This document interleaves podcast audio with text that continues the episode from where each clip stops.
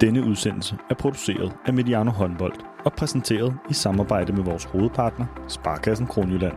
Mange af os oplever, at verden buller afsted. Men hos Sparkassen Kronjylland tager de sig tid til det, der tæller. Tid til at gøre sig umage. Det forsøger vi også på Mediano Håndbold. Sammen med Sparkassen Kronjylland tror vi på, at tiden vi investerer gør forskellen. Rigtig god fornøjelse.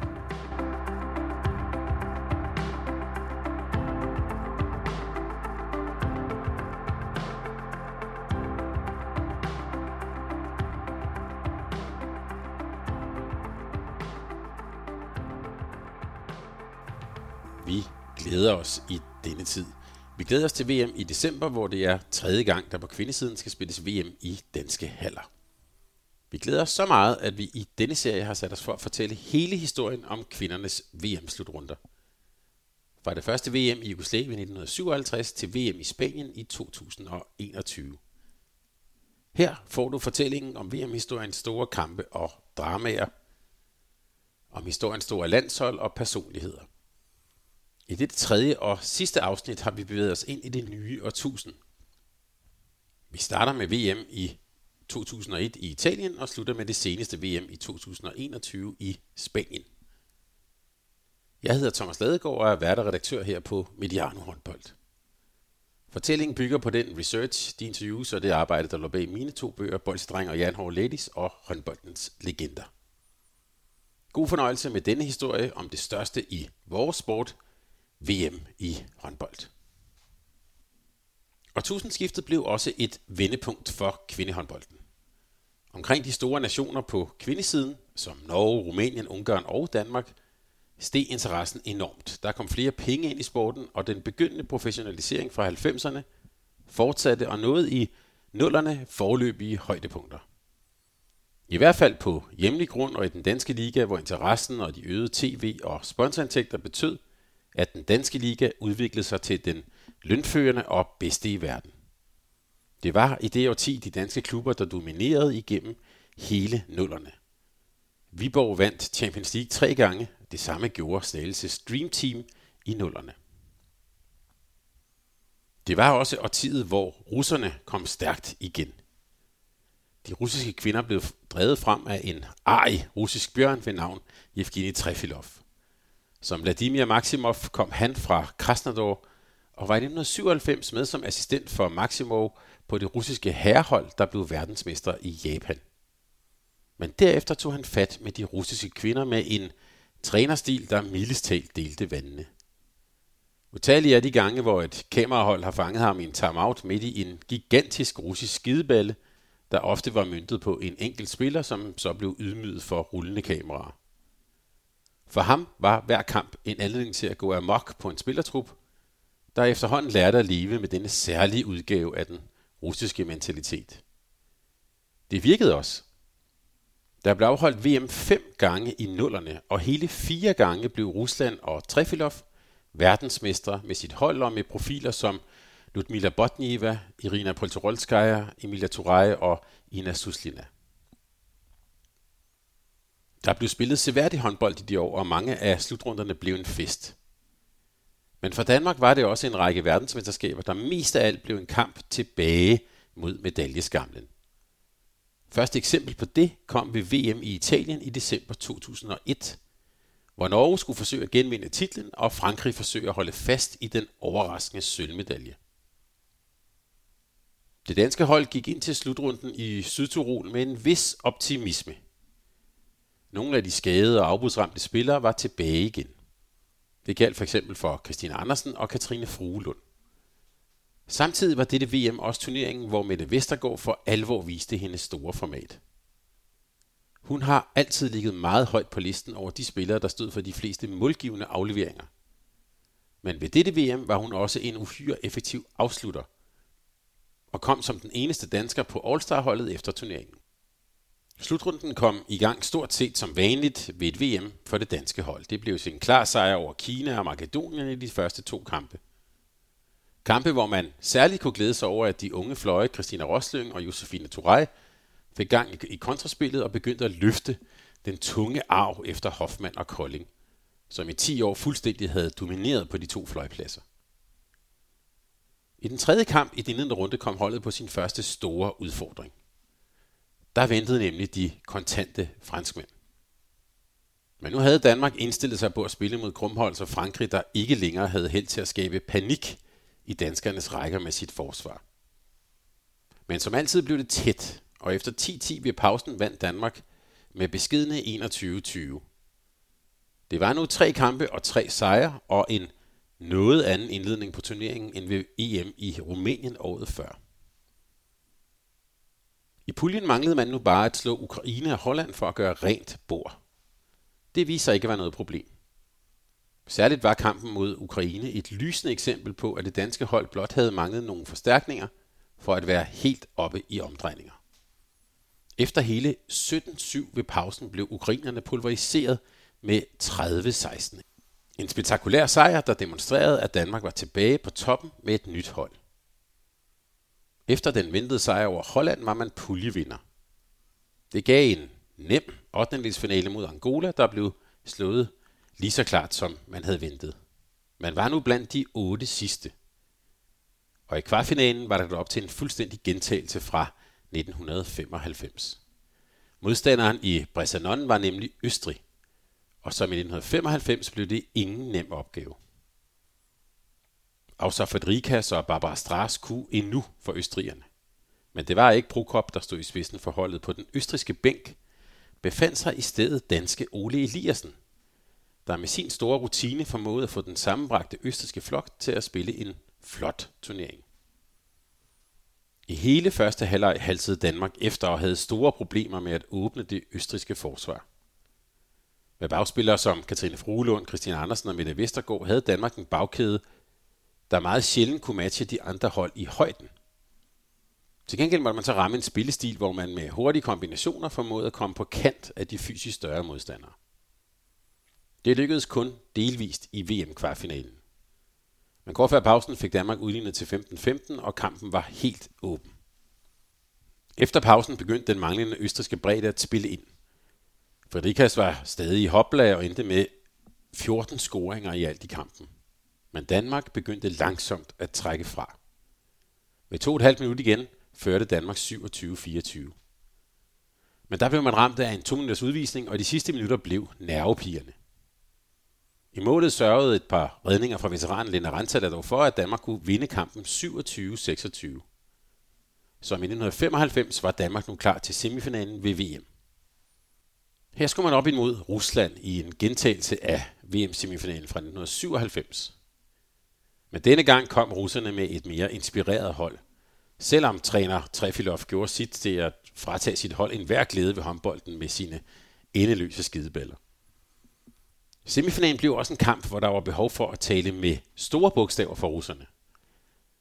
For efter en drømmestart havde Danmark hurtigt bragt sig foran med 5-1. Men russerne kom igen anført af det unge boldtalent Irina Poltorolskaya. Ved pausen førte Danmark kun 12-11, og det blev desværre et forvarsel om udviklingen efter pausen. Her gik russerne nemlig i offensiven og levede ikke de danske piger mange chancer. Det endte med en sikker sejr til Rusland på 26-20, efter en anden halvleg, hvor Danmark ganske enkelt tabte til et bedre hold. Det styrkeforhold viste sig også i finalen den 16. december 2001. Den blev spillet i Verano og stod mellem Rusland og de forsvarende mestre fra Norge. De genopstandende russere var markant bedre end Norge. Skønt Sjastegrini scorede ni mål i finalen, var det ikke noget match mod Rusland, der efter en sikker føring på 18-12 ved pausen, kunne kalde sig verdensmester med en endelig sejr på 30-25. I målet kunne Svetlana Bogdanova stadig stå en stor finale, og særligt det skrøbelige multitalent Irina Poltoretskaya og det russiske landsholds nuværende træner, stregspilleren Ludmila Botnieva, gjorde en forskel for russerne, som nu var tilbage på verdenstoppen. For en Pytlik og hans landshold drejede slutkampen sig om at tage en bronzemedalje med hjem. En type kamp, som de danske kvinder virkelig satte en ære i at vinde. Det havde man gjort i 1995, og det agtede man at gentage og igen tage VM-medaljer. Men modstanderen fra Jugoslavien havde gjort en fremragende turnering, og i spillere som Bojana Petrovic, der senere blev kendt som Bojana Popovic, og Maja Savic havde man et materiale, der kunne bruges til noget. Danmark kom bedst fra start, og særligt Mette Vestergaard boldrede sig i den store hal i Mirano. Ved pausen førte Danmark 17-14 og nåede et godt stykke ind i anden halvleg op på en syvmålsføring. Det lugtede af bronze, men netop som det så allerbedst ud, kom jugoslaverne igen. Og til sidst kom Jugoslavien foran med et enkelt mål 34-33. Men på et straffekast fik Danmark sikret sig en forlænget spilletid. Endnu et drama var en realitet. I den forlængede spilletid rakte kræfterne dog ikke til at gå hele vejen. Og det endte med jugoslavisk bronze og det imponerende slutresultat 42-40. Mette Vestergaard scorede ikke færre end 16 af de danske mål i en kamp med masser af flot angrebsspil. Selvom det endte med to nederlag i de afsluttende kampe, kunne det danske hold alligevel rejse for VM med oprejst pande. Der var noget at bygge videre på, håbede man. Men det var meget omskiftelige år for det danske kvindelandshold. Det blev til OL-guld i 2000 og 2004. Men indimellem blev det også til et næsten hysterisk og historisk dårligt VM for Danmark, da det i 2003 var tid til VM i Kroatien.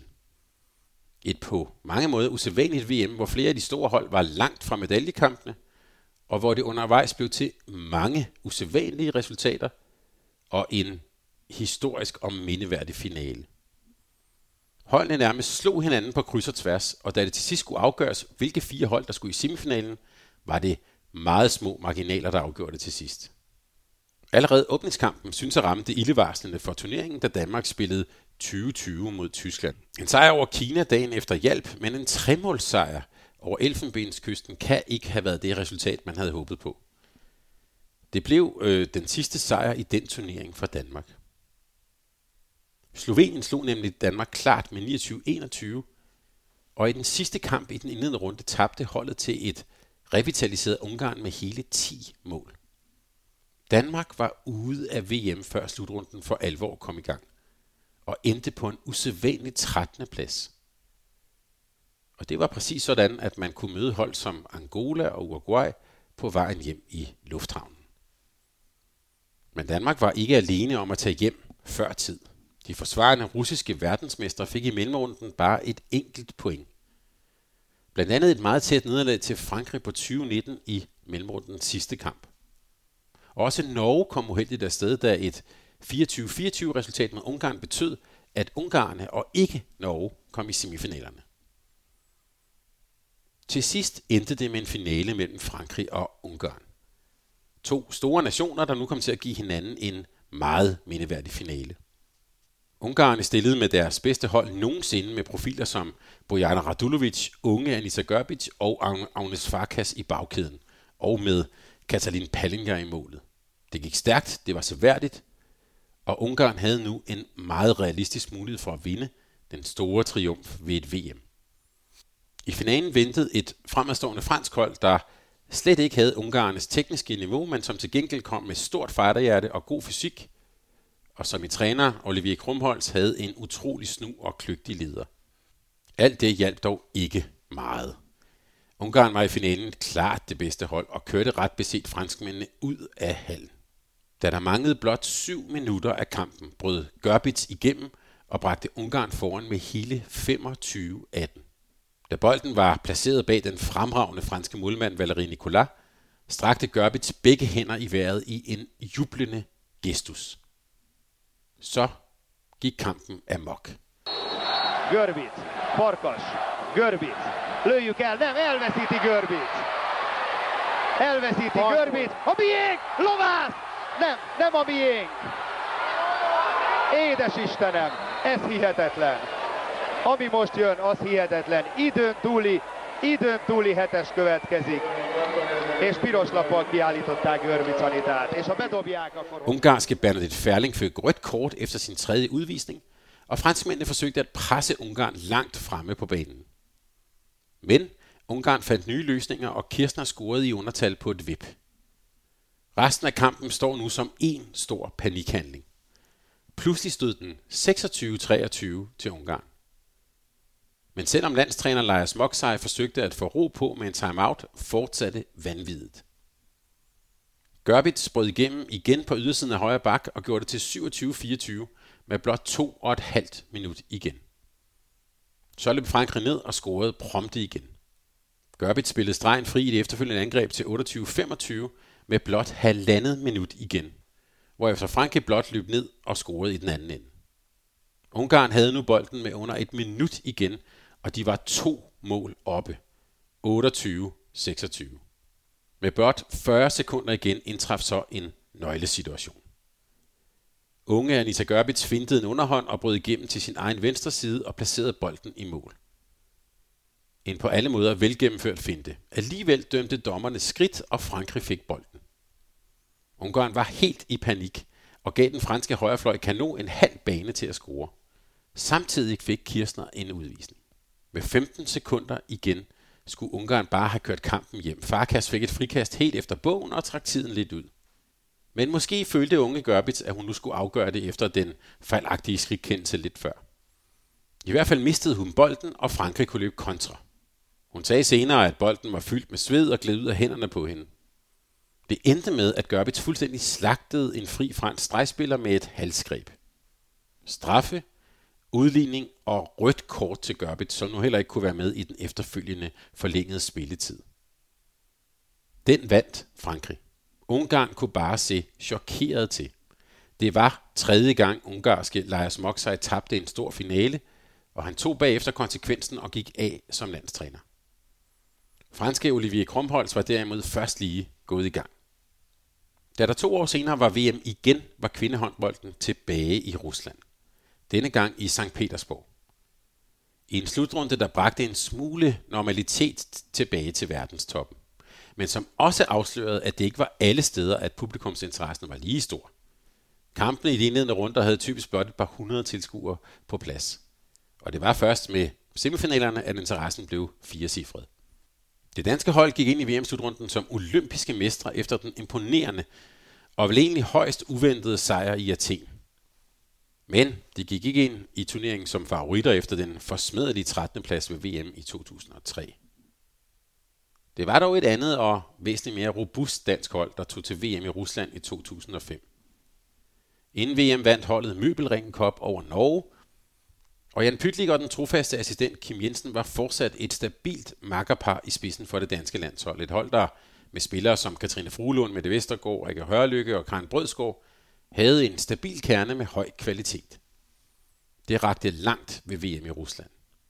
Den indledende runde blev vundet af det danske hold, på trods af et spektakulært nederlag til Østrig i en kamp, hvor Tanja Lokvin scorede hele 15 mål. Hun var ustoppelig. Men fire sejre sendte Danmark sikkert i mellemrunden. Der ventede Ukraine, Frankrig og Rumænien. Stærke nationer og tre meget tætte opgør i kampen om en plads i semifinalerne. Starten blev uhyre dramatisk. I første kamp i mellemrunden var Danmark udfordret mod Ukraine. Bagud 13-17 ved pausen kæmpede Pytliks tropper sig tilbage. Og særligt Katrine Fruelund viste nok engang, hvor vigtig hun var for Danmark. 8 mål på 12 forsøg var med til at sikre Danmark et livgivende point. Det andet opgør i mellemrunden stod mod de regerende franske verdensmestre. Frankrig havde mistet lidt af deres momentum fra de foregående slutrunder. På mål var fortsat Valérie Nicolas, men de var ikke helt så stærke som to år forinden. Alligevel siger klichéen jo, at kampe mod Frankrig altid bliver til tætte, scoringsfattige opgør. Ja, sådan vil myten have det, og sådan blev det også. Men denne gang endte det med en dansk sejr på 22-19. Det betød dansk semifinale allerede inden den sidste kamp i puljen mod Rumænien. En kamp, der også blev tabt, og som betød, at Danmark skulle møde Rusland i semifinalen. I de her år var det en formidabel modstander. Til semifinalen så 7.000 tilskuere det russiske hjemmehold dominere Danmark. Hele 16 i stod der ved pausen, og finurlige Irina Poltoretskaya drev gæk med det danske forsvar. Med Ludmila Postova og Elena Polenova havde russerne to klassiske storskytter, og det gav uendelig meget plads til Ludmila Botnieva på stregen. Russerne formåede også at give de mere end 10.000 tilskuere den helt store oplevelse, da de i finalen vandt komfortabelt med 28-23 over Rumænien. Det var tiden for store målvogtere. Russiske Tatiana Alisar stod med en redningsprocent på 45 igennem hele turneringen. Men det blev legendariske Lumentina Dino, også kendt som Hutupan fra Rumænien, der med hele 117 redninger i turneringen virkelig stjal billedet. Og lige ved siden af hende markerede norske Katrine Lunde sig også med færre redninger, men med den samme redningsprocent på 43. Det blev ikke sidste gang, at Katrine Lunde kom til at sætte sig på billedet ved en VM-slutrunde. I 2007 var VM for første gang på kvindesiden i Frankrig. Et med danske øjne lidt glemt VM. Det var nemlig det VM, hvor Danmark slet ikke var, var kvalificeret. Efter et forsmedeligt EM i 2006 i Sverige, der førte til en dansk 11. plads. Det var tiden efter Katrine Frulund, der på mange måder havde både holdet med mange scoringer. I 2006 var Danmark ilde ude. Og nedturen fortsatte, da man i juni 2007 skulle spille kvalifikationskampe frem mod VM mod Ukraine. Over to kampe tabte man samlet med 59-55 til Ukraine, og var dermed ude i forhold til både VM i 2007 og det efterfølgende OL i Beijing i 2008. TV2 skrev efter opgørende mod Ukraine, Lørdagens præstation i store dele af kampen er blandt de ringeste, der er blevet spillet i de sidste 10 år af de danske kvinder. Det var første gang siden 1993, at de danske kvinder ikke var repræsenteret ved en slutrunde. Og det var som om nederlaget til Ukraine placerede en tvivl og et skov i selvforståelsen. Noget, som det skulle tage mange år at reetablere. Og det skete så samtidig med, at de danske herrer under Ulrik Vilbæk fik kæmpet sig tilbage til verdenstoppen, og netop i de år blev europamester i 2008 og også var en del af OL i 2008 i Beijing. Rollerne var ligesom skiftet om. Det EM, der sendte Danmark ud i en midlertidig kulde, blev i øvrigt meget bemærkelsesværdigt, da det lykkedes for Norge at slå de russiske favoritter i finalen. Den finale indvarslede begyndelsen på en mangeårig duel mellem de to store nationer. Og duellen fortsatte, da der blev spillet VM i 2007 i Frankrig. Ja, faktisk mødte Norge og Rusland hinanden hele to gange ved det verdensmesterskab. Første gang var i mellemrunden i Metz, hvor Norge slog Rusland med 22-21. Et norsk hold, hvor Katja Nyberg og Gro Hammerseng var de store profiler både på og uden for banen. Men et nyt format for turneringen havde introduceret kvartfinaler på vejen, og russerne var på trods af nederlaget ingen låne ude af turneringen. Det lykkedes derfor også for hjemmeholdet Frankrig at hudle sig igennem blandt de sidste otte hold. Der måtte hjemmeholdet imidlertid forlade turneringen efter et drama i forlænget spilletid med Rumænien foran 13.000 tilskuere i det franske håndboldmekka i Bercy. Rumænerne kunne dog ikke stille noget op mod Rusland i deres semifinale, hvor russerne slog Rumænien med 10 mål efter en føring på hele 17-8 ved pausen. En Suslina i det russiske mål var flyvende i den turnering. Og på trods af hele 12 mål af tyske Grit Jurak, vandt også Norge deres semifinale mod Tyskland i Bercy. Og dermed var der lagt op til den store finale mellem Rusland og Norge den 16. december 2007 i Bercy. Finalen mellem Rusland og Norge havde hele tiden de forsvarende verdensmestre fra Rusland i teten. De indledende 20 minutter var lige, men lige op mod pausefløjtet fik russerne lukket af for Gro Hammerseng. Og nordmændene havde vanskeligt ved at lave mål. 16-12 stod der ved pausen, og skønt nordmændene fik kæmpet sig tilbage undervejs i anden halvleg, var Trefilers kollektiv med Postnova og Poltorolskaya i spidsen for stor en mundfuld. Målvogter Ina Suslina lukkede til sidst dag helt af i det russiske mål. Og med en sejr på 29-24 kunne Rusland igen kalde sig verdensmestre. Året efter fik Norge sin hævn. Det skete ved OL i Beijing. Og ikke mindst ved en helt utrolig præstation af Katrine Lunde i det norske mål. Med en redningsprocent på 42 og hele 120 redninger i turneringen var hun en væsentlig årsag til, at Norge blev olympiske mestre i Kina med en knusende sejr på 34-27 over Rusland i finalen. Der var derfor en særlig symbolsk pointe i, at årtidets sidste VM-turnering i 2009 skulle afholdes netop i Kina. Det var første gang, at VM var uden for Europas grænser siden 1990 i Sydkorea. Og klart et forsøg på at bringe sporten videre ud i verden, ikke mindst oven på OL-turneringen. Centrum var Nanjing, og ser man på tilskuertallene, kan man kun tale om en marginal succes. Udover finalekampene var det sparsomt med tilskuere i en af verdens mest folkerige nationer. Igennem nullerne havde Rusland, Norge og Frankrig på mange måder domineret mens nationer som Tyskland, Ungarn og Rumænien havde været godt på vej. VM i Kina bragte en ny nation for alvor frem i verdenstoppen, nemlig Spanien anført af den uortodoxe højrehåndede højre bak Marta Manke og den dygtige stregspiller Begonia Fernandes, lykkedes det for de spanske kvinder at overføre succesen på herresiden til kvindelandsholdet. Stilen var umiskendeligt spansk, centreret omkring dygtigt stregspil og et offensivt og aggressivt forsvar, der pressede modstanderen til at, be- til at begå fejl, og som nærmest tvang dem til at spille nervøst og usikkert. Spanien var et frisk pust, der kom med en distinkt spillestil og gjorde tilværelsen vanskelig for de etablerede hold. Turneringen viste også, at Frankrig og træner Olivier Krumpholz på ingen måde var færdig med at udvikle store hold. Han havde blandt andet indlemmet målvogterne Amadine Leno og Cleopatra Dalø, som sammen med spillere som Dembélé, Baudouin og Pinot kom til at tegne fransk håndbold i en årrække. Ved sin venstre side havde Pinot ved denne slutrunde også en uhyre velspillende Mariama Signaté, som i et fint fransk kollektiv gav store løfter for fremtiden. Man var i 2009 tilbage med et format med mellemrunde og så over til semifinalerne. Så der var i begge mellemrunder kamp til stregen om at komme blandt de fire sidste. Norge tabte overraskende til Sydkorea. Men derefter gjorde nordmændene rent bord i deres mellemrunde med klare sejre. Det var imidlertid Spanien, der overraskende kom med i semifinalerne fra den halvdel, efter en etmålsejr over Rumænien. I den anden halvdel var der også drama. Ikke mindst efter, at Danmark i turneringens anden kamp nærmest pulveriserede det unge franske hold. Det er ikke usædvanligt, at Frankrig kommer skidt fra start i en slutrunde. Men hele 24-16 til Danmark var en knusende sejr af dansk hold, der på mange måder var forynget.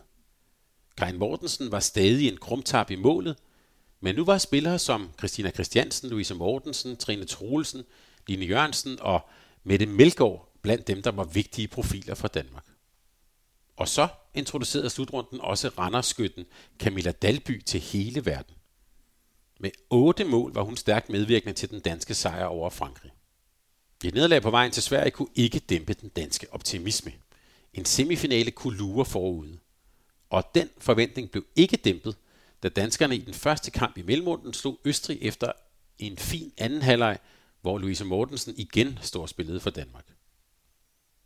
Nu galt det så upåagtet Angola i den næst sidste kamp i mellemrunden. Det gode resultat mod Frankrig kunne betyde, at Danmark med en sejr over Angola kunne tage sigte mod semifinalen. Men kampen i Angsu blev en af den slags, der kom til at gå over historien som en stor nedtur. Afrikanerne var fysisk stærke, uortodoxe og slog helt og aldeles den danske rytme ihjel. Ved pausen var stillingen 14-14, og mange anede måske, at Danmark ville kunne finde rytmen efter pausen. Så indtraf det måske værste kvarter ved en slutrunde for et dansk hold. I næsten et kvarter var Danmark nemlig ude af stand til at score mod Angola.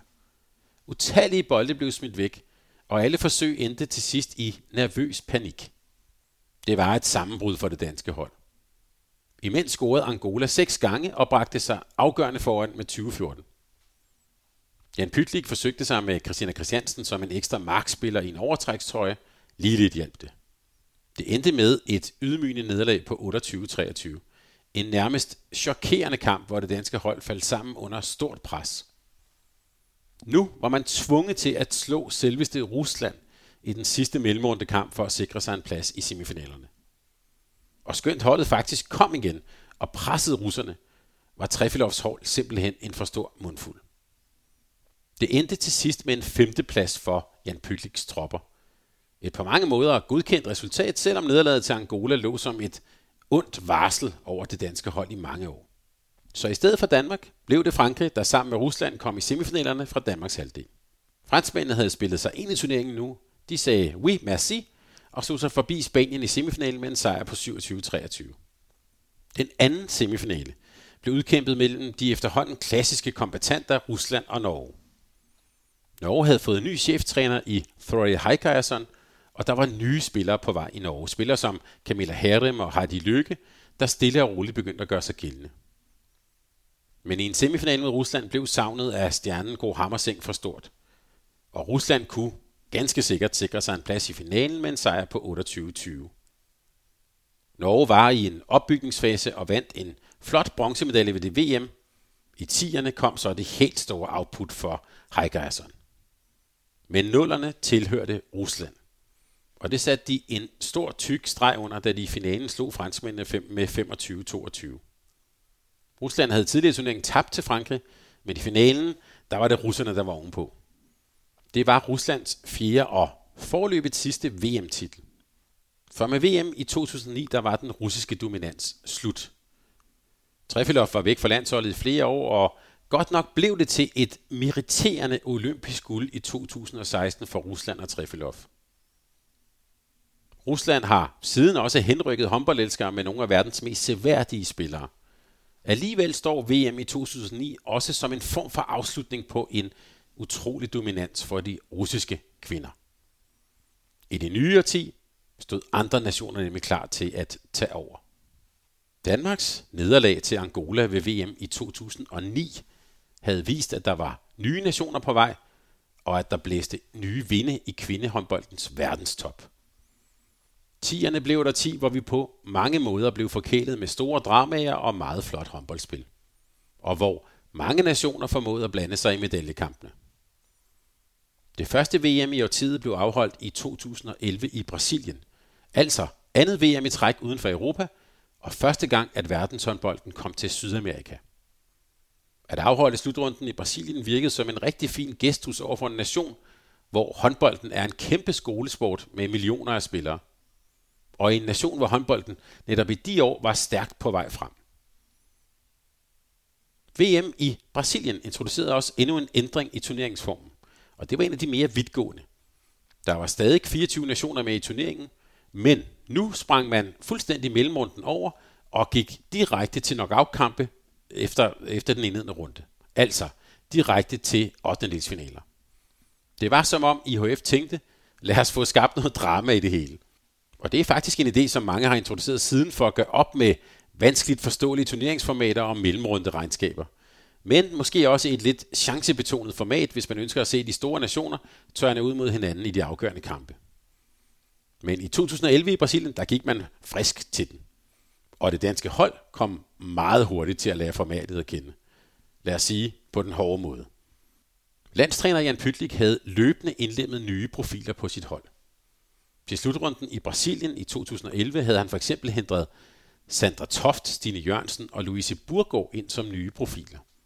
På et spændende hold med mange kollektive kvaliteter, med Trine Troelsen på venstre bak, Line Jørgensen på højre bak og Christina Pedersen i målet som store profiler undervejs. Den indledende pulje blev vundet med fem sejre i lige så mange kampe. Den sidste kamp et uhyre tæt opgør med de blågule svenskere, hvor Danmark til sidst vandt 2019. Det var tæt, men det danske hold havde en evne til at slå til og få alle gode kræfter og kompetencer i spil. Så efter sejr i den indledende gruppe var det så direkte til 8. finale. Og der ventede Japan. En på papiret overkommelig modstander, men også en af de der mere utraditionelt spillende nationer, man to år forinden havde haft så store problemer med. Det blev et kæmpe VM-drama i Sao Bernardo do Campo den 12. december 2011. Japanerne havde stort held med at blokere og frustrere det kollektive danske spil. Jan Bygli kunne tale lige så meget om lottobevægelser, som han ville. Japanerne fik sat mange spilstop ind. Men den danske fight fejlede ikke noget.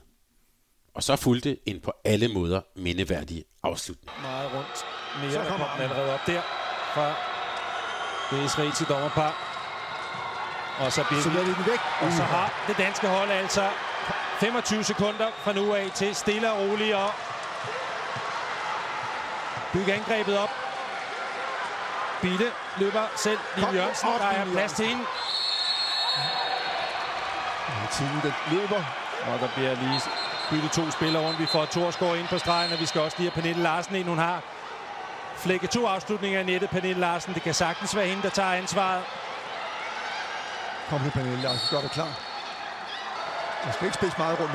Ja, det er godt kommet fri af Torsgaard. Det er straffekast. Det er et straffekast med 3, 2 sekunder tilbage, som Susan Torsgaard tilkæmper sig.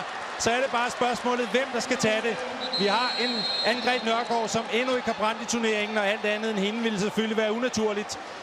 Men hvilken drama, hvilken dramatik. Se lige her, hvordan at hun faktisk sætter en screening, således at hun selv kan komme ind og forsøge at få udlignet. Og scorer hun ikke, ja, så kommer der straffekast.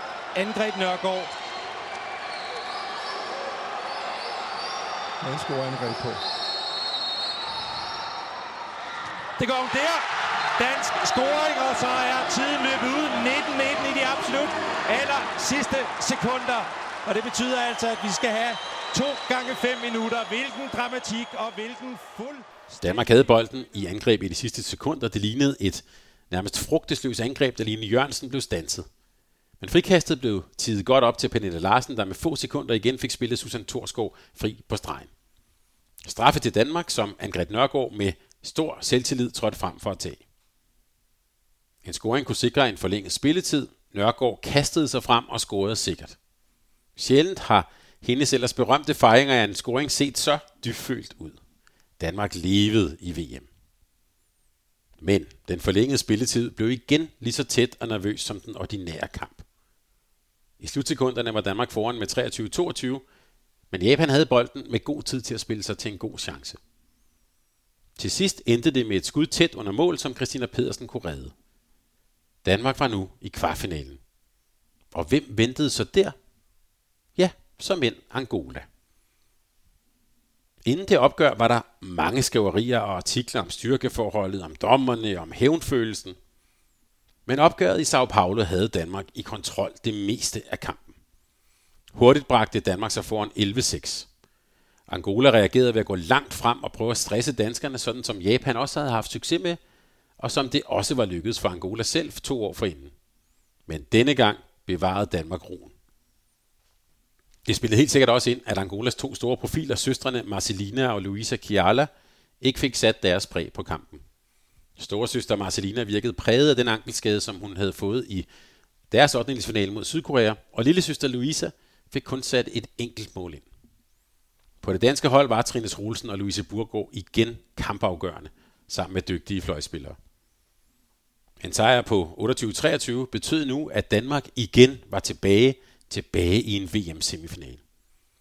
Et fremragende resultat af et hold, der levede på et stort kollektiv og et på alle måder fint sammensat kollektivt spil. Og i den semifinale ventede Frankrig, der i kvartfinalen havde sendt de forsvarende mestre fra Rusland ud af turneringen med en 25-23 sejr.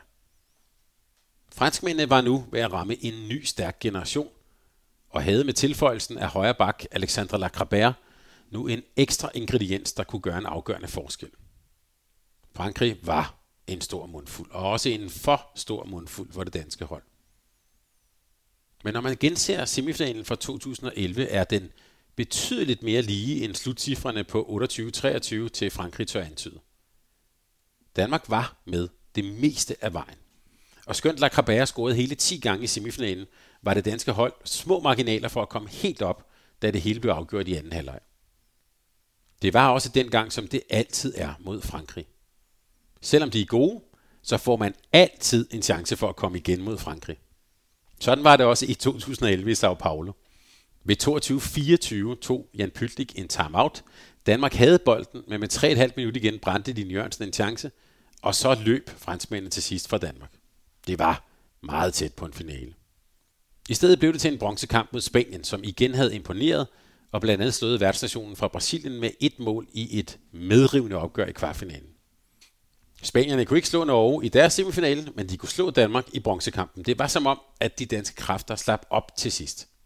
Så rendte danskerne simpelthen også ind i den spanske målmand Silva Navarro, der gang på gang hoppede ud i et stort kryds og reddede de danske afslutninger. Det blev til en fjerdeplads, og det danske hold kunne så se med, da Norge og Frankrig efterfølgende spillede VM-finale den 18. december 2011 i Sao Paulo. Thorir Heikarsson havde tunet sit norske hold godt ind og havde indlemmet de første fra den 1990-91 generation, der kom til at præge norsk håndbold i mange år. Det er spillere som Veronika Christiansen, Sanna og Silje Solberg og Nora Mørk. Den første i en VM-finale fra den generation var Stine Oftedal. Hun spillede ikke meget ved det VM, men hun var med, og senere kan vi godt sige, at hun fik chancen. På holdet i 2011 var Heidi Løkke til gengæld nu en kæmpe profil, der fra sin stregposition skar modstandernes forsvar over og fik skabt store rum for sig selv og sine medspillere. Og i finalen mod Frankrig viste Christine Lunde med seks mål sit store værd. Det var et norsk hold, der spillede kollektivt, og som perfektionerede den svenske herreopskrift fra 90'erne. God defensiv, gode målvogter og en masse kontramål. Det var og er en vindende opskrift, og i finalen var der aldrig tvivl. Norge vandt med hele 32-24 i en suveræn finalepræstation. Ved VM i 2013 var landsholdene igen tilbage i Europa. Denne gang i Serbien. Det blev en af de store og overraskende udgaver af VM. Formatet var stadig det dramatiske med 24 hold, start i en indledende runde og så direkte til 8. Kunne man lide spænding og tætte kampe, så måtte man elske det format. For det blev virkelig spændende og dramatisk. Og det gjorde det også for det danske hold. Jan Pytliks landshold var havnet i en meget vanskelig gruppe med blandt andet Japan, Serbien og Brasilien. På papiret måske en fin lodtrækning, men Japan havde to år tidligere vist, hvad de kunne udrette, og Serbien på en vild Balkan hjemmebane var ikke ligefrem en ønskemodstander. Og så var der Brasilien i Danmarks indledende gruppe. Brasilianerne havde haft en gedin satsning op til VM på hjemmebane, anført af den danske træner Morten Saubak. Han havde blandt andet hentet inspiration på det fysiske område fra Lars Mikalsik, og det brasilianske hold stod skarpt til VM i 2011 på hjemmebane. Der røg de ud i en tæt kvartfinale. Men ved VM i 2013 i Serbien var de endnu mere skarpe og afklaret, og måske lige to år mere erfarne. Målvogter Barbara Arnhardt blev en kæmpe oplevelse at følge. Det samme kan man sige om Alexandra Donacimento og ikke mindst stjernen Eduardo Amorin. Det var spillere, der kom med stor fysik, vilje og optimisme. De var et nybrud i håndbold. Det var således en hård indledende gruppe for Danmark. Ja, faktisk skulle det vise sig, at alle tre senere medaljetager var at finde netop i Danmarks gruppe. Turneringen startede en smule i cruise control med danske sejre over Kina, Japan og Algeriet. Men i de to sidste opgør i Nice ventede først hjemmeholdet Serbien og derefter Brasilien. Herrenes EM i 2012 i Serbien havde vist, at en hjemmebane på Balkan kan give vinger. Og det gjorde sig i den grad også gældende, da Danmark tørnede ud mod Serbien. Andrej Likic var en formidabel spilstyr for, for serberne. Hun lå og fandt en masse løsninger omkring øh, Dragana Svic på stregen. Samtidig havde man i Sanja Damjanovic en fortræffelig målskytte, og i målet udførte ikke mindst Katarina Tomasiewicz momentvise mirakler foran det mildest talt entusiastiske publikum. Serberne havde tabt kniben til Brasilien og kom nu med alt mod Danmark. Det blev tæt. Men efter 12-12 ved pausen kunne Serbien trække fra til sidst og vinde 23-22. Danmark var sikret en plads i 8. før den sidste kamp mod Brasilien. Men en sejr ville betyde en formentlig mere overkommelig modstander i knockoutspillet. Og lad os bare stå fast, det fik Danmark ikke. Morten Saubanks brasilianske hold var simpelthen for stor en mundfuld. Særligt det aggressive og fysisk stærke brasilianske forsvar voldte Danmark problemer. I en kamp, hvor den fysiske underlegenhed blev tydelig. Man var op imod toptrænede atleter, der havde meget mere at byde på i duellerne. 14-9 til Brasilien stod der ved pausen, og skønt der blev pyntet lidt på det i anden halvleg, så kunne Brasilien gå videre med maksimum point for puljen. Et resultat, der helt sikkert glædede Saubak og Brasilien, men som også kan ses som en afgørende begivenhed i det, der kom til at følge for dansk kvindehåndbold. Den åbenlyse fysiske underskud i forhold til Brasilien satte gang i en større diskussion om den fysiske træning og indsats på kvindesiden i Danmark. Var kvinderne i den rette træning? Blev den fysiske træning prioriteret tilstrækkeligt? Ja, det blev spørgsmål, der kommer til at fylde meget i de kommende år. Nederlaget til Brasilien medførte, at Danmark nu skulle til den enorme Kombank Arena i Beograd for at møde det på det tidspunkt mægtige Montenegro. Ved OL i 2012 havde de vundet en overraskende sølvmedalje, og i december 2012, der fuldendte de deres enorme udvikling ved at vinde finalen mod Norge efter forlænget spilletid. Montenegro kom med en enorm team spirit og profiler som Milena Knisevic, storskytten Katarina Bulatovic og ikke mindst Jovanka Radicevic. Store personligheder og store håndboldspillere. Det var ikke ligefrem en ønskemodstander for Danmark i den serbiske hovedstad. Det blev et hårdt opgør. Montenegro spillede hårdt, til stregen og gerne over, men det danske hold lød sig ikke kyse. Finurlige spillere som Jane Schumacher, Angret Nørgaard og Trine Østergaard gjorde ondt på montenegrinerne. Og så fik Louise Burgård et stort internationalt gennembrud med seks mål i en benhård 8. finale. Med under et minut tilbage havde danskerne bolden ved 22-21. Alligevel fik Montenegro fat i bolden, og så begyndte Bent Nygaard at tale om en gammel vise med Osvald Helmut. Og til Grine bliver stående dernede. 20 sekunder igen. Christina Christiansen, der er markering for passivt spil. Og skud langt over mål for Burgård. Og der er udskiftninger. Og der er 10 sekunder igen. Hold det, Hold, det. Kom nu, kom nu, kom nu, Kom, kom nu, kom nu. Ja! 4 sekunder igen. Hold nu øje med Klisevic. Bulatovic. Ja! Den tæller ikke. Den tæller ikke. Danmark vinder 22-21 over Montenegro og er klar til kvartfinalen. Mod Tyskland. En fuldstændig fuldbyrdet sensation. Det var nerver alle sammen. Det er en gammel vise af Osvald Helmut. Men det holdt hele vejen her. Det blev til miraklet mod Montenegro. En stor dansk sejr, der i den grad bragte troen på fremtiden tilbage, og som samtidig bragte Danmark frem mod en kvartfinale mod Tyskland. Det blev jo en kvartfinalserie, hvor der var hele fire danske trænere i spidsen for hver deres landshold.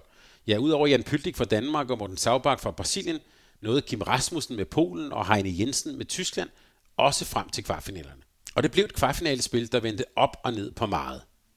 Foran en fyldt arena i Beograd slog Serbien eller stærke Norge med tre mål. Og i Novi Sad leverede Kim Rasmussens Polen en lige så stor overraskelse, da de slog Frankrig med et mål. Og på trods af 12 mål fra turneringens topscorer, tyske Susan Müller, sikrede Danmark sig endnu en plads i semifinalerne efter en meget flot anden halvleg i kvartfinalen. Og så sikrede Brasilien sig i øvrigt også en plads i semifinalerne efter et kæmpe drama med forlænget spilletid mod evigt uheldige Ungarn. Semifinalerne bestod således af Danmark, Brasilien, Serbien og Polen. En højst overraskende udvikling i et usædvanligt VM. Semifinalerne blev dog langt fra så dramatiske, som kvartfinalerne havde været. Serbien nærmest udraderede Polen i deres semifinal og førte med hele 14-6 ved pausen. Og Saubaks Brasilien viste sig igen at være en for stor opgave for det danske hold. Så Danmark endte igen i en medaljekamp. Denne gang en bronzekamp mod Polen, som var en fantastisk mulighed for at vinde en medalje til Danmark igen. Bronzekampe er en ganske særlig opgave, og Kim Rasmussens polske hold gik også til pausen med en føring på 15-12. Men danskernes anden halvleg var måske den bedste forholdet i hele turneringen. Hele 10 mål af Christina Christiansen var stærkt medvirkende til, at Danmark kunne tage fra Beograd med en bronzemedalje. Den første danske medalje siden EM 2004, og det første VM-metal i 16 år. Finalen i Combank Arena mellem Brasilien og værtsnationen Serbien blev historisk. Hele 19.467 tilskuere var klar til at lægge et kæmpe pres ned mod banen. Men inden kampen havde Morten Saubak opført alle tiders største pep-talk, da han med en sølvmedalje i hånden stod for, foran brasilianerne og tirede sit hold. Er det sådan en, I vil have?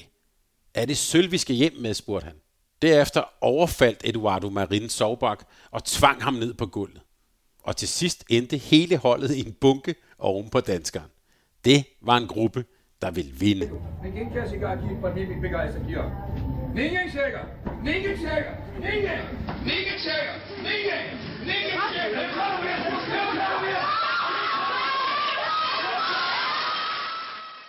Og den vilje kunne ses på banen.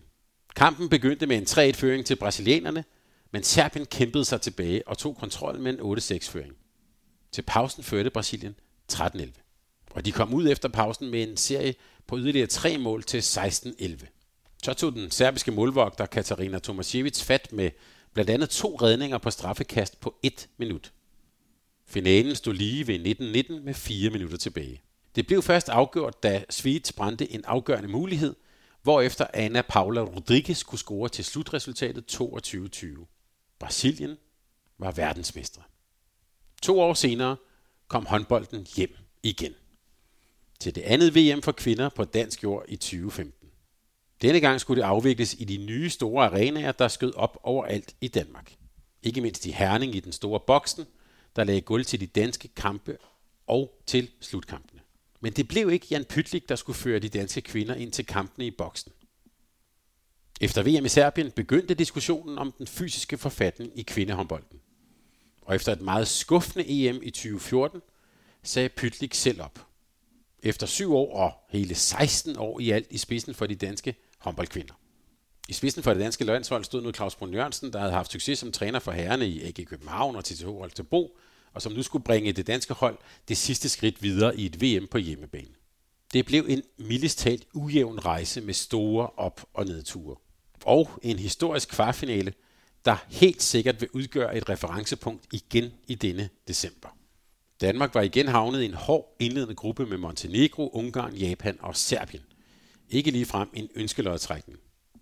Igen åbnede Danmark dog op med tre sejre, efterfulgt af to nederlag. Ungarn viste sig at være en alt for stor mundfuld, og den sidste kamp i puljen mod Montenegro bragte virkelig det bedste frem i Balkanholdet.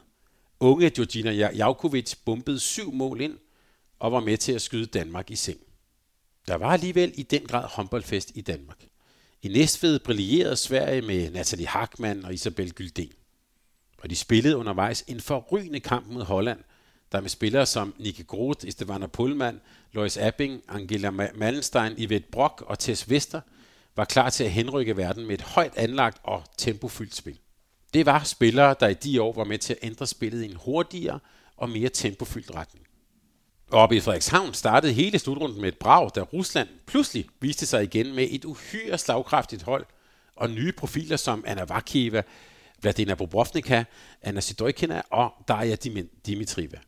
I et opgør med den norske amfetaminkæde i form af Nora Mørk, Stine Oftedal og Verona Christiansen, var det garant for noget af det bedste kvindehåndbold, verden nogensinde havde set.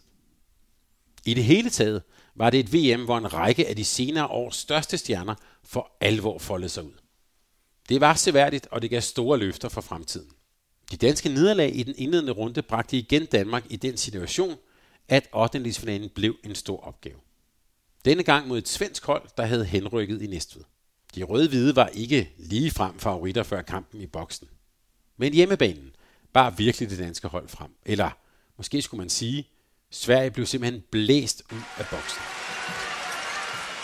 Nej! Nørgaard med en bowlingkugle! Slår yeah! pausen! Superstart af pausen! Nej! Hey! Hvor er det godt! Ved pausen stod der 15-7 til Danmark. En kamp, der tidligt var afgjort, og hvor det danske hold storspillede efter svingende præstationer i boksen. Det gik op, det gik ned, og den aften gik det i den grad op for Danmark. En hurtig afgørelse kunne man jo også sige om Hollands 8. finale mod viceverdensmestrene fra Serbien. 17-6 stod der i pausen i det opgør. Endelig røg de regerende verdensmester fra Brasilien også ud før kvartfinalerne, da de ganske klart blev besejret af Rumænien i Kolding. Ledet af svenske Thomas Ryde var Rumænien for alvor tilbage. Med erfarne spillere som Valentina Eliseu, Aurelia øh, Bradenau og den karismatiske målvogter Paula Ungenerano havde rumænerne et godt grundlag for succes. Men det var selvfølgelig Christina Neago, der for alvor gjorde en forskel, og som sendte verdensmestrene tidligt ud af turneringen. Og så blev det netop rumænerne, som Danmark skulle møde i kvartfinalen i boksen i Herning den 16. december 2015. Det blev en utroligt medrivende kamp, hvor de to hold fulgtes ad hele vejen. I Danmarks sidste angreb med 30 sekunder igen – fik holdet tilkæmpet sig et straffekast til Stine Jørgensen. Spillet fortsætter. Line Jørgensen har pladsen. Straffekast. Straffekast Jørgensen, den danske VM-topscorer. Brænder. Ny mulighed. Ny mulighed. Der er nyt straffekast. Nyt straffekast, og de står i feltet, de romanske forsvarsspillere. Ja! Udligning 27-27. Brødeano kommer igen. Sandro Topredder, straffekast. Der er straffekast til Rumænien i aller sidste sekund. Jago, den helt store stjerne med muligheden for at sende Danmark ud i VM-mørket. Ja! Ja!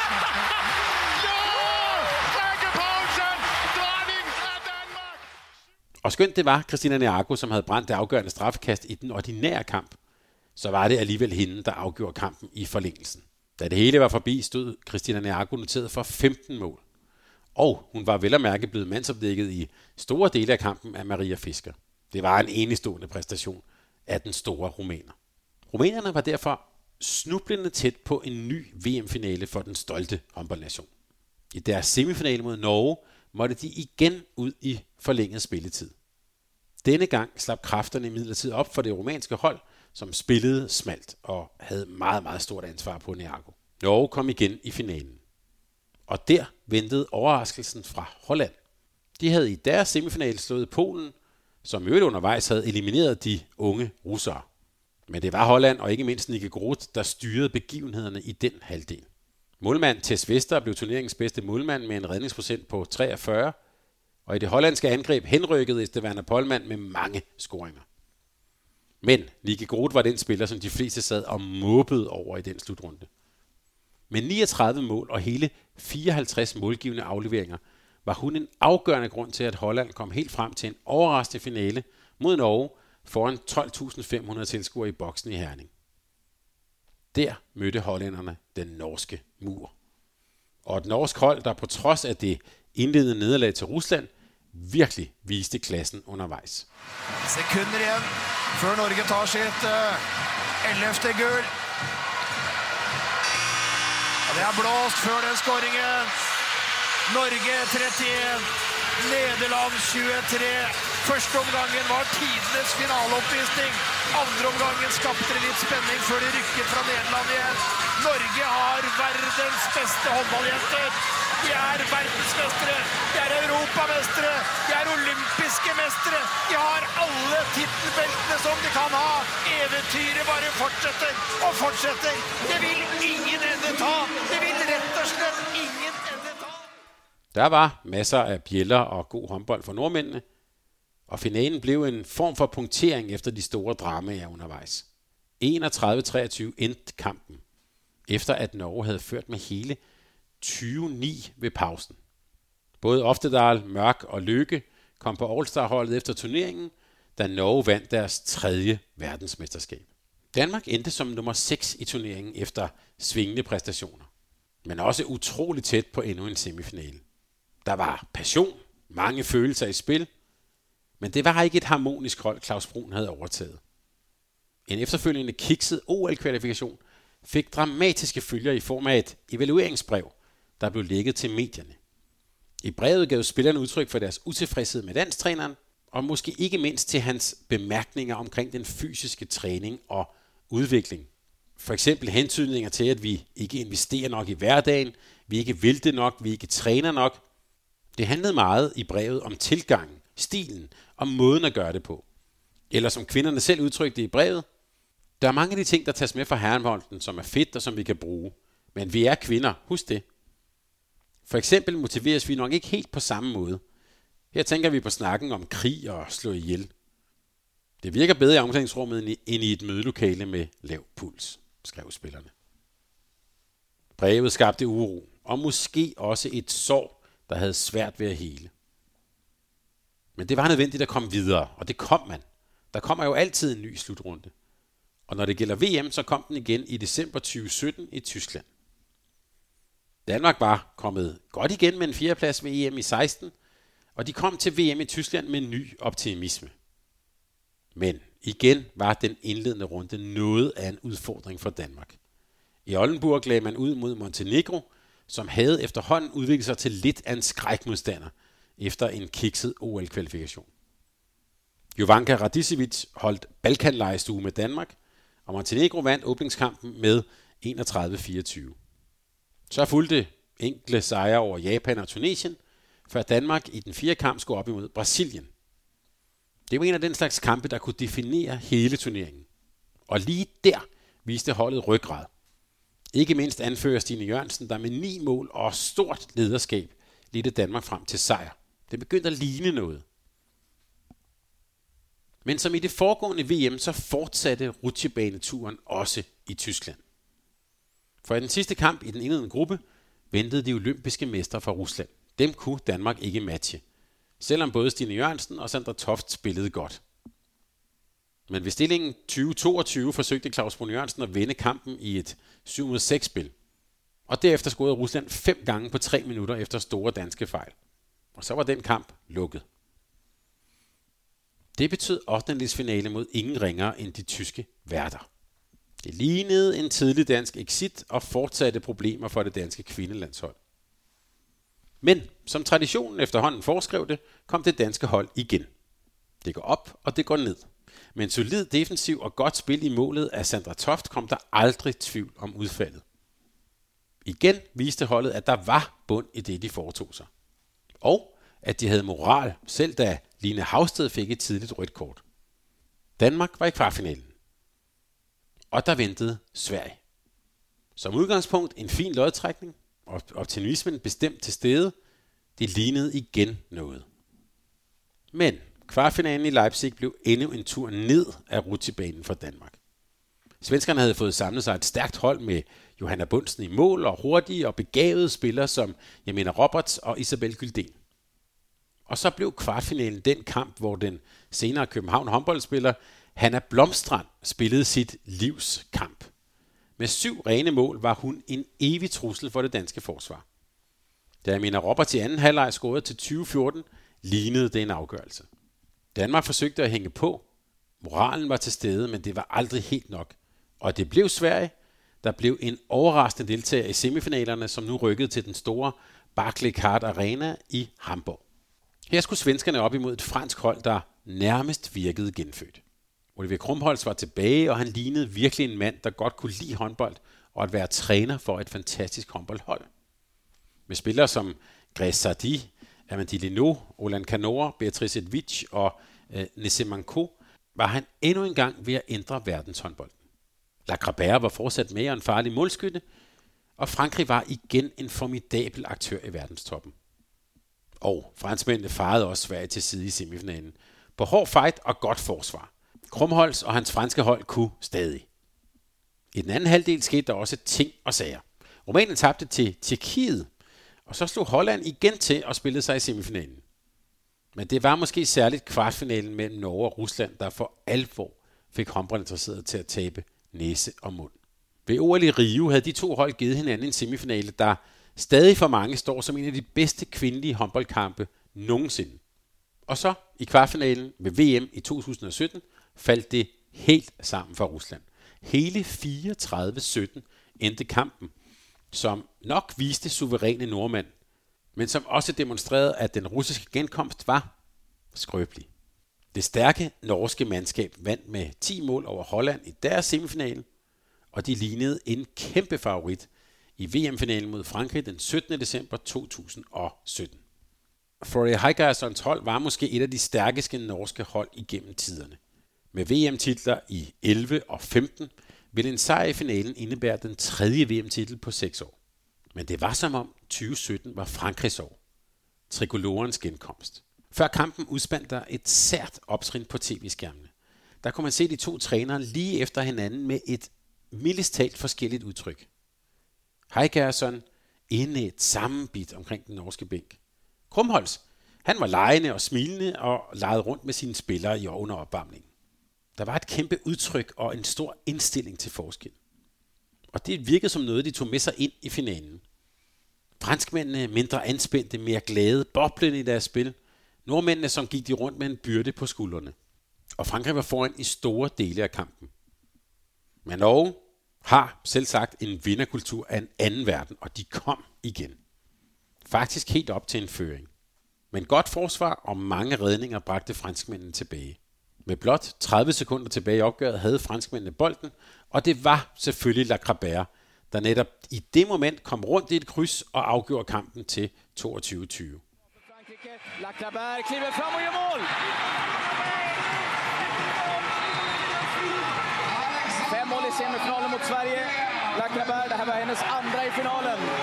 Det betyder VM-guld Frankrike. Franskmændene var tilbage, verdensmestre for anden gang. VM i Japan i 2019 står nu i tilbageblik som et kuldslået, kaotisk monument i erindringen. At bringe VM tilbage til Asien var en oplagt idé. VM for herrer havde været forbi Kumamoto i 1997, og med et blik på OL i Tokyo var det et oplagt sted at afholde det næste VM for kvinder. For sidste gang var der 24 nationer med. Men formatet var ændret, og nu var der igen mellemrunde. De store dramaer i 8. og kvartfinaler var historie. Det betød dog ikke lige frem, at der ikke var drama i Japan, nærmest tværtimod. Og ganske som traditionen efterhånden bød det, var Danmark igen i centrum af nogle af de helt store dramaer. Og igen var Danmark i en meget stærk indledende gruppe. Den bestod af verdensmesterne fra Frankrig, de tidligere verdensmestre fra Brasilien, Tyskland og Sydkorea. Ja, i gruppen var det faktisk kun Australien, der ikke tidligere havde vundet et VM. Australien stod det danske hold sig også forbi i gruppens indledende opgør, men allerede i kamp nummer to begyndte vanskelighederne. Sydkorea var ikke en nation, man havde haft grund til at frygte i 15-20 år. Men ved VM i Japan kom sydkoreanerne med nogle af tidligere tiders kvaliteter. Og så havde man i Ryge en uvandt fysisk stor skytte, der ved dette VM virkelig satte sit præg på kampene. Det viste hun allerede i koreanernes åbningskamp mod Frankrig, hvor hun med 12 mål var med til at give de regerende verdensmestre en sensationelt dårlig start på slutrunden. I kamp nummer to formåede koreanerne i den grad også at udfordre Danmark. Ryge scorede 9 mål, og ved pausen førte Sydkorea med 3 mål. Danmark kom dog igen på rutsjebanen, og det blev til sidst til et uafgjort resultat på 26-26. Dramaet fortsatte i midlertid i den danske gruppe. I den tredje kamp tabte Danmark nemlig til Tyskland efter en nervøs og meget ujævn kamp. Ikke siden EM i år 2000 havde tyskerne vundet over Danmark i en slutrunde, men det gjorde de her. De kom foran 6-1, og den chokstart kom danskerne så aldrig rigtig over. Nøglespillere som Mette Mette Hansen og anfører Stine Jørgensen var udfordret, og holdet leverede over en bred kamp alt for mange fejl. Og alt for mange brændte skud på den dygtige tyske målvokker, Dina Eggerli. Nu var kniven for alvor for struben for danskerne, hvis man overhovedet skulle videre fra den indledende runde. Skulle man det, var det nu nødvendigt at slå både Brasilien og Frankrig i de to sidste kampe. Og så blev det selvfølgelig sådan. Selvfølgelig fuld fart på rutibanen. Sejren over verdensmestrene var virkelig meriterende. Den blev til på baggrund af en indet fight. Og nogle nøglespillere, der var deres ansvar bevidst. Anfører Stine Jørgensen, vensterbak Anne Mette Hansen og målvogter Sandra Toft gik i den grad forrest i den danske 2018-sejr over franskmændene. Det var måske ikke alt sammen lige kønt, men det var lederskab med kniven for struben. Det endte med, at Sydkorea, Tyskland og Danmark overraskende gik videre fra den pulje. Frankrig og Brasilien var ude. Og til OL i Tokyo blev Frankrig så olympiske mestre, men sådan er der så meget. Og der kom meget mere til i mellemrunden. Holland var tilbage. Uden Groth, men med Abing og Polman helt på toppen. Det resulterede i en choksejr i indledende runde over Norge, men det betød også, at mellemrunden, der krydsede med den danske pulje, var meget åben. Rutsjebanen lå allerede klar for Danmark. Og Danmark startede med at tabe en tæt kamp til Norge. En kamp, der alligevel viste glimt af, at Norge ikke var helt usårlige. Derefter spillede Danmark en fænomenal kamp mod Holland, som danskerne vandt klart med 27-24. Op og ned. Ja, selvfølgelig. Sandra Toft med en ny redning. Og der var den der. 24-21. Mi Højlund med gennembrud, Mi Højlund. Og så skal vi bare have de sidste par sekunder til at gå. Mi Højlund. Og en afslutning her til sidst, der ikke kommer til at tælle, men Danmark, de slår altså Holland. Og så er den sidste kamp i mellemrunden. Mod Serbien. Med en chance for at gå videre. Og med en drøm om at kunne kvalificere sig til OL for første gang siden 2012 endnu hyre fortættet atmosfære, hvor Anne Mette Hansen ramte overlæggeren i sidste sekund. Så er det nu, Danmark. Så. Stojkovic igen. Og Lisevits øh, og byder sig til 10 sekunder. Lotte Grigel, Lotte Grigel. Tæt på en teknisk fejl. Her kommer Anne Mette Hansen og rammer overlæggeren.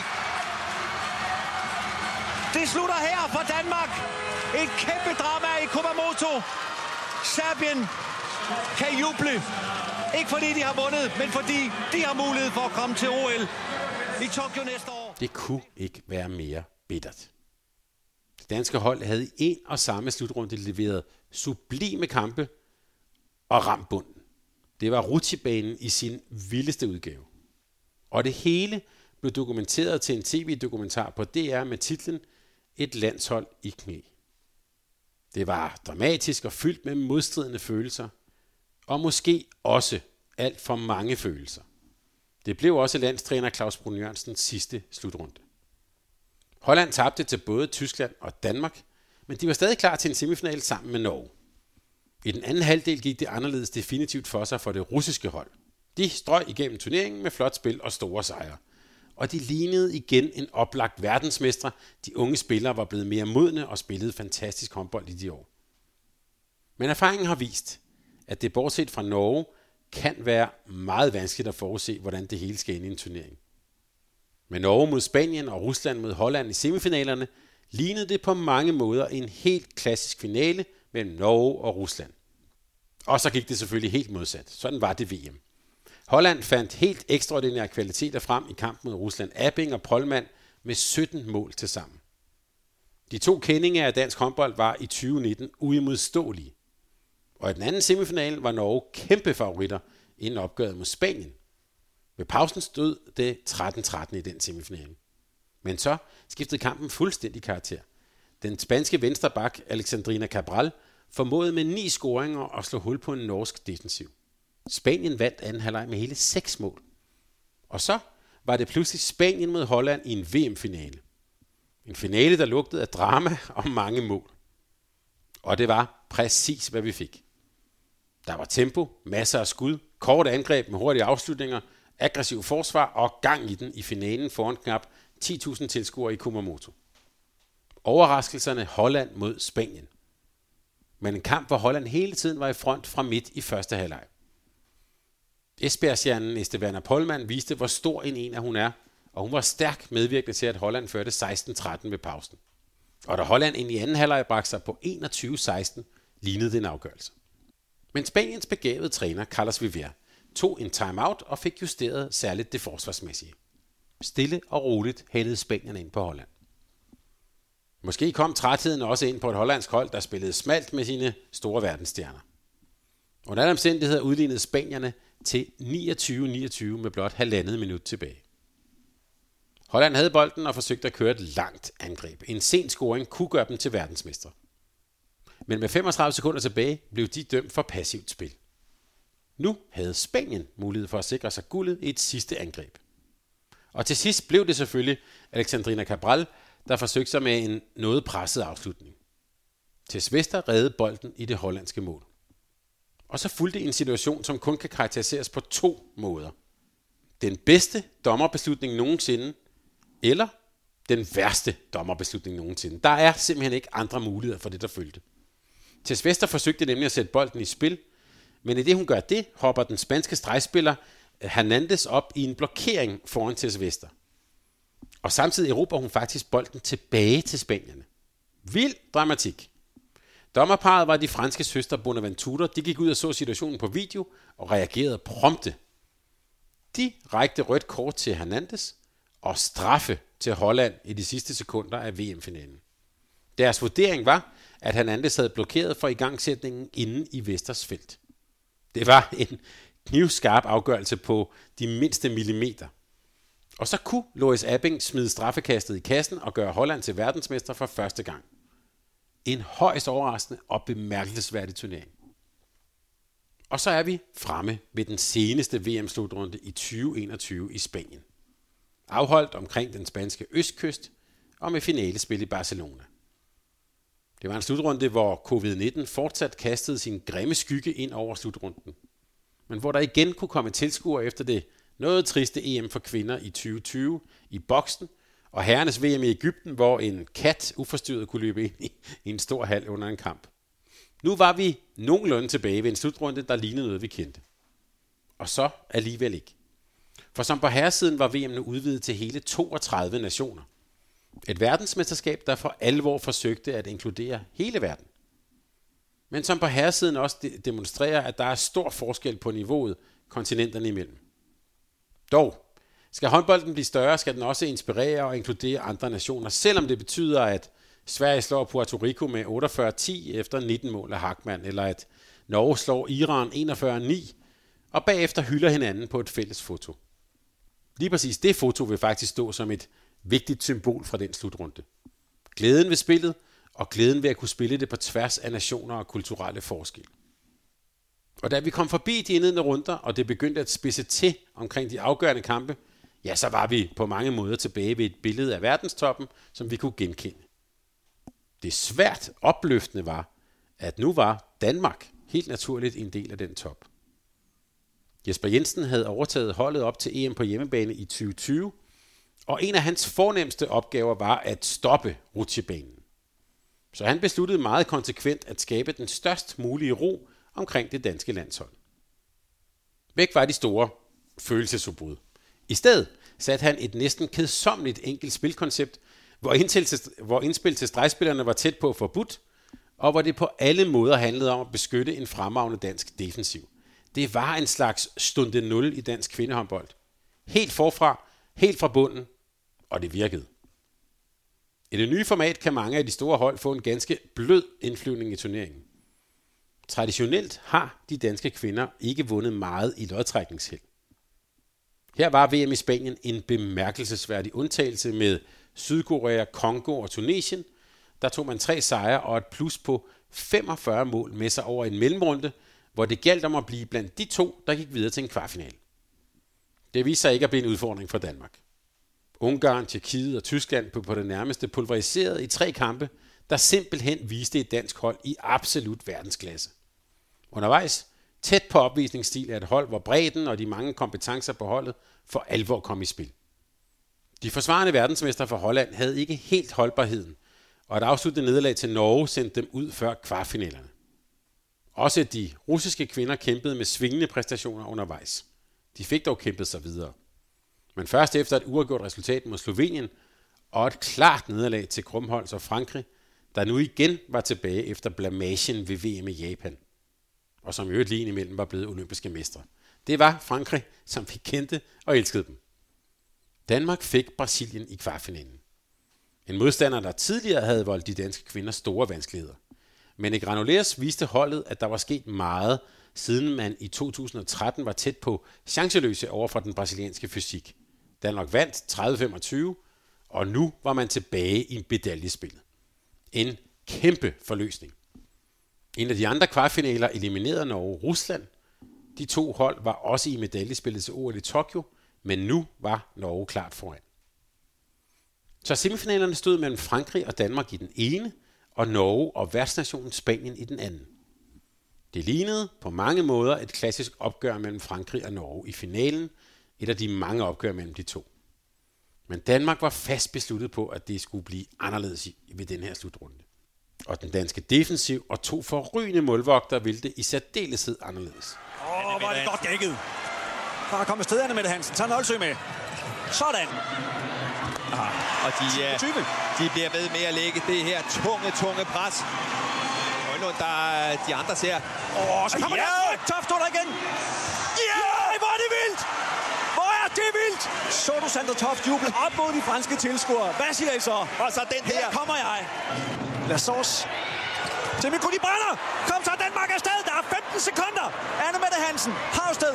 Havsted skal bare blive med. Danmark kan ikke stoppe tiden. Spil til Havsted. Det er jo en udvisning. 5 sekunder. Havsted. Kom på mål. Nej! Der er fløjtet frikast. Der skal afsluttes direkte på frikast. Det blev en semifinal, hvor de danske kvinder kom med en af de største præstationer i måske flere årtier. Det var kampen, hvor Toft og Reinhardt i målet præsterede mirakler, og kampen, hvor Line Havsted endegyldigt trådte ind på scenen som verdens bedste forsvarsspiller og et mildestalt dødeligt våben i den danske anden fase kontra. Hele fem mål blev det til i hendes til dato største landskamp. Da pausefløjtet lød, førte Danmark med 12-10. Og Simone Petersen havde ovenikøbet muligheden for at øge på et straffekast efter tidens udløb. Men det tog franske Laura Glosser, og det blev måske et ildevarslende signal til det, der skulle følge. Godt nok kom Danmark foran 14-11 efter pausen, men så tog Frankrig fat. Den berømmelige, aggressive franske forsvarsstil voldte danskerne store problemer. Frankrig kom op på 2020, og til sidst var de foran 23-22, da franskmændene noget overmodet forsøgte sig med en vip-kombination. Det gav mulighed for et sidste skud for danskerne. Men franskmændene fik klogeligt lukket Line Havsted ned, da hun lagde an til at komme med stor fart i anden bølgen. Det blev ved 23-22 til Frankrig. Men kampen viste med al ønskelig tydelighed, at Danmark nu havde styrken til at være helt oppe. Det var så tæt på. Den tabte semifinale betød bronzekamp mod Spanien. Måske den vigtigste bronzekamp siden herrenes ved EM i 2002. Det kunne blive den første medalje siden 2013 for kvinderne. Alle de år på rutsjebanen skudt væk. Et uhyret fokuseret og determineret dansk landshold. Meget passende, at det blev Lise Burgård, der med syv mål kunne gå fra banen som dansk topscorer. Fotoet af hende med bronzemedaljen om halsen og sammen med Katrine Heindal var symbolet på et genrejst dansk kvindelandshold. Og i finalen fik vi så det store klassiske opgør mellem Frankrig og Norge. To hold, der endnu engang havde rykket niveauet for kvindehåndbolden. For eksempel i form af norske Henny Reistad, der kom med stor power i alle aktioner.